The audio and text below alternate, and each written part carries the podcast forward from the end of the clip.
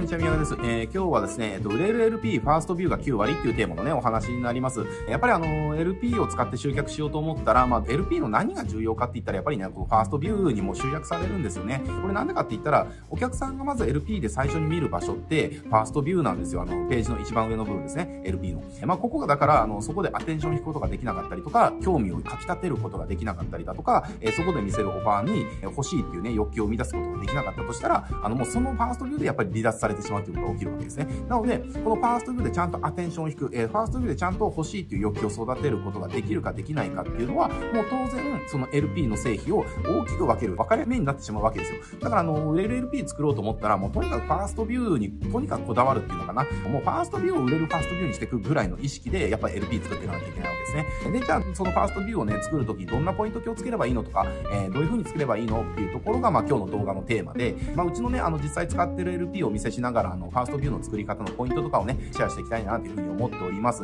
実際のね、LP 見ながらのが分かりやすいと思いますので、ちょっとね、一緒に見ながら解説していきます。はい、実際これがね、うちが使ってる、LP ですね。このコンサル向けの、集客のノウハウ集を、オプトインしてもらうための、LP ということで、ここ今見えてるところがファーストビューですね。お客さんが LP 来た時に最初に見る部分、LP の一番上部の部分ですね。ここをファーストビューと呼ぶと。で、このファーストビューって、どのパーツを使って作るかっていうのがすでに決まってて、3つのパーツで作られてます。で、3つ何かっていうと、まず1つがここのキャッチコピーとかヘッドラインって呼ばれるコピーですね。このコピーと、あとはこのキービジュアルですね。キービジュアル。で、あとはここの CTA の部分ですね。この3つで、基本的にはファーストビューっていうのは構成されてるわけです。なので、ファーストビューを作るときっていうのは、この3つのパーツを組み込んで作っていくっていうふうに覚えてください。で、ポイントとしては、この3つが、スクロールしない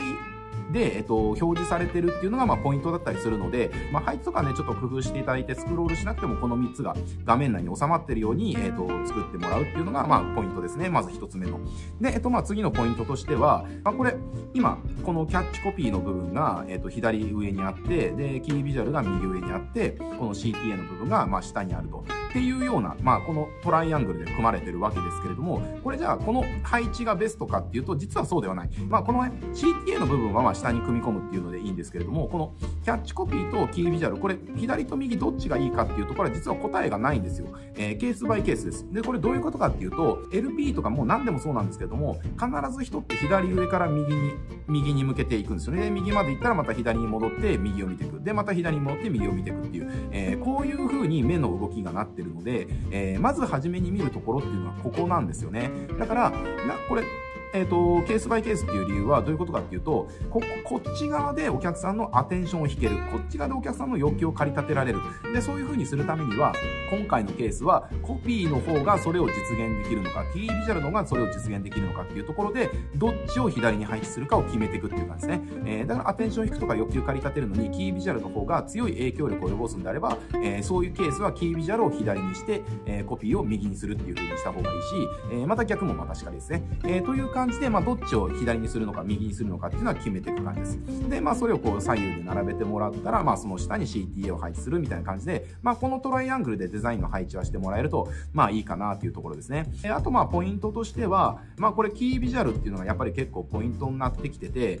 例えばうちみたいにこのコンサルタントのための99の集客スタイル、要はこれノウハウだから知識で形がないんですよね。だから形がないものっていうのは、やっぱりそのものを見せることができないから、お客さんって何が手に入るのかってイメージができないんですよ。だから、イメージができないものっていうのは、なかなか欲しいとかっていうものにもなりづらい。なので、これがどんな価値があるものかっていうのを、このキービジュアルで表現をしてるんですよ。だから、このキービジュアルがめちゃくちゃしょぼいと、これをね、オファーの価値っていうのが下がるんですね。だけれども、このキービジュアルがかっこよかったりだとか、すごいイケてる感じだと、なんかこのノウハウ自体すごい凄そうなノウハウが入ってそうだな、みたいな風に思うわけですよ。これ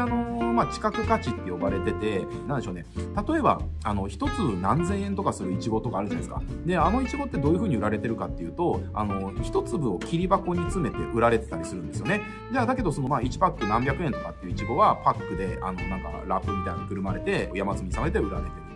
で、もしね、その一粒何千っていうイチゴがパックに、無造作に詰められて、スーパーのね、一角にこう、山積みされてたら、じゃあそれ一粒何千の価値があるように感じるかって言ったら多分感じないんですよ。だけれども、じゃあ1パック何百円のイチゴを切り箱に詰めて、売ったとしたら、それってなんか何千も価値があるように感じるものなんですよね。だから実は人間って不思議な生き物で、これ自体の価値を判断するときに、これの要は表紙とかパッケージとか見た目みたいなところですよね。で、価値を判断したりするんですよね。まあこれだから見た目が9割とか言われてるのと全く同じ現象で、ここのキービジュアルの要はかっこよさとか、イケてる感とか、洗練さとか、ここをね、こだわることによって、実はこのオファーの価値を高めることができるから、ファーストビューのこのキービジュアルのデザインって実はめちゃくちゃ重要だったりするんですね。ここは本当に、なんだろうな、ノンデザイナーの方は、ここだけはデザイナーに外注して、画像を作ってもらうっていうぐらいお金をかけた方がいい部分だったりもします。という感じで、ここのキービジュアルってめちゃくちゃこだわるってことですね。で、あとここのコピーっていうのは、まあこれはちょっともうケースバイケースで何を売ってるかとかで全く変わってくるので、一概にこうっていうのは言えないんですけれども、基本的にはやっぱりオファー名ですね。オファーのネーミングみたいなところ、ここはやっぱりドンと打ち出したいかなっていうところです。で、大事なのは、このオファーのネーミングをこだわるっていうところなんですよ。で、このオファーのネーミングが、要は誰のために、誰にどんな価値があるのか、誰のどんな悩みを解決できるのかっていうところを連想させられるものにすると、めちゃくちゃいいヘッドライン、キャッチコピーが出来上がります。で、ネーミングってやっぱりすごく大事で、例えばネーミング一つでね、普通の商品が大ヒットしたみたいな事例ってたくさんありますけれども、例えばじゃあ通勤快速っていう靴下ですね、サラリーマンの方が電車乗ってこう通勤するときに履くソックス、靴下っていうのの商品がありますけれども、あれももともとフレッシュライフっていう名前でね、同じ商品が売られてたんですよね。で、フレッシュライフっていうネーミングだと、こう、あんまり売れなかったので、ネーミングをその通勤快速っていうのに変えたと。で、そのネーミングを変えたことによってめちゃくちゃ大ヒットしたみたいなね、事例があったりしますよね。なので、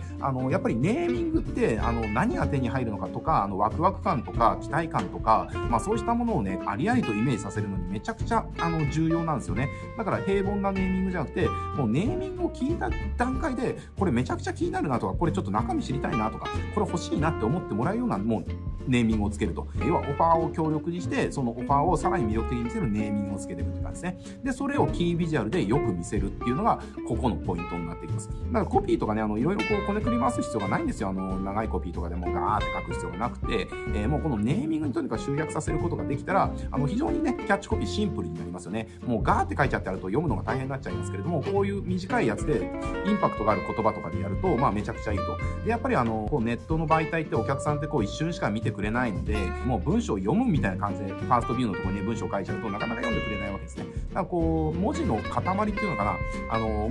う、塊で見たときに何が手に入るのかがもう分かるような感ぐらいにするためには、やっぱりネーミングをこう強力にするっていう必要がありますね。なので、オファーをちゃんと魅力的にして、その魅力的なオファーをネーミングでさらに魅力的にして、で、さらにキービジュアルでそれを魅力的に見せるみたいなね。まあ、それが実はファーストビューを強力にする、すごいポイントだったりします。で、その上で、あとはね、この CTA を配置させてもらえれば、要は、売れるファーストビューっていうのかなっていうのはね、誰でも簡単にね、作ることができますので、まあ今お伝えしたポイントね、気をつけていただいて、作ってもらえるといいんじゃないかなと思います。はい。まあそんな感じで、うちのちょっと LP を、お見せしながら、まあファーストビューのポイントについてね、さらっと解説させていただきました。まあ本当にファーストビュー一つで、LP の製品ってすごく変わるので、まあぜひね、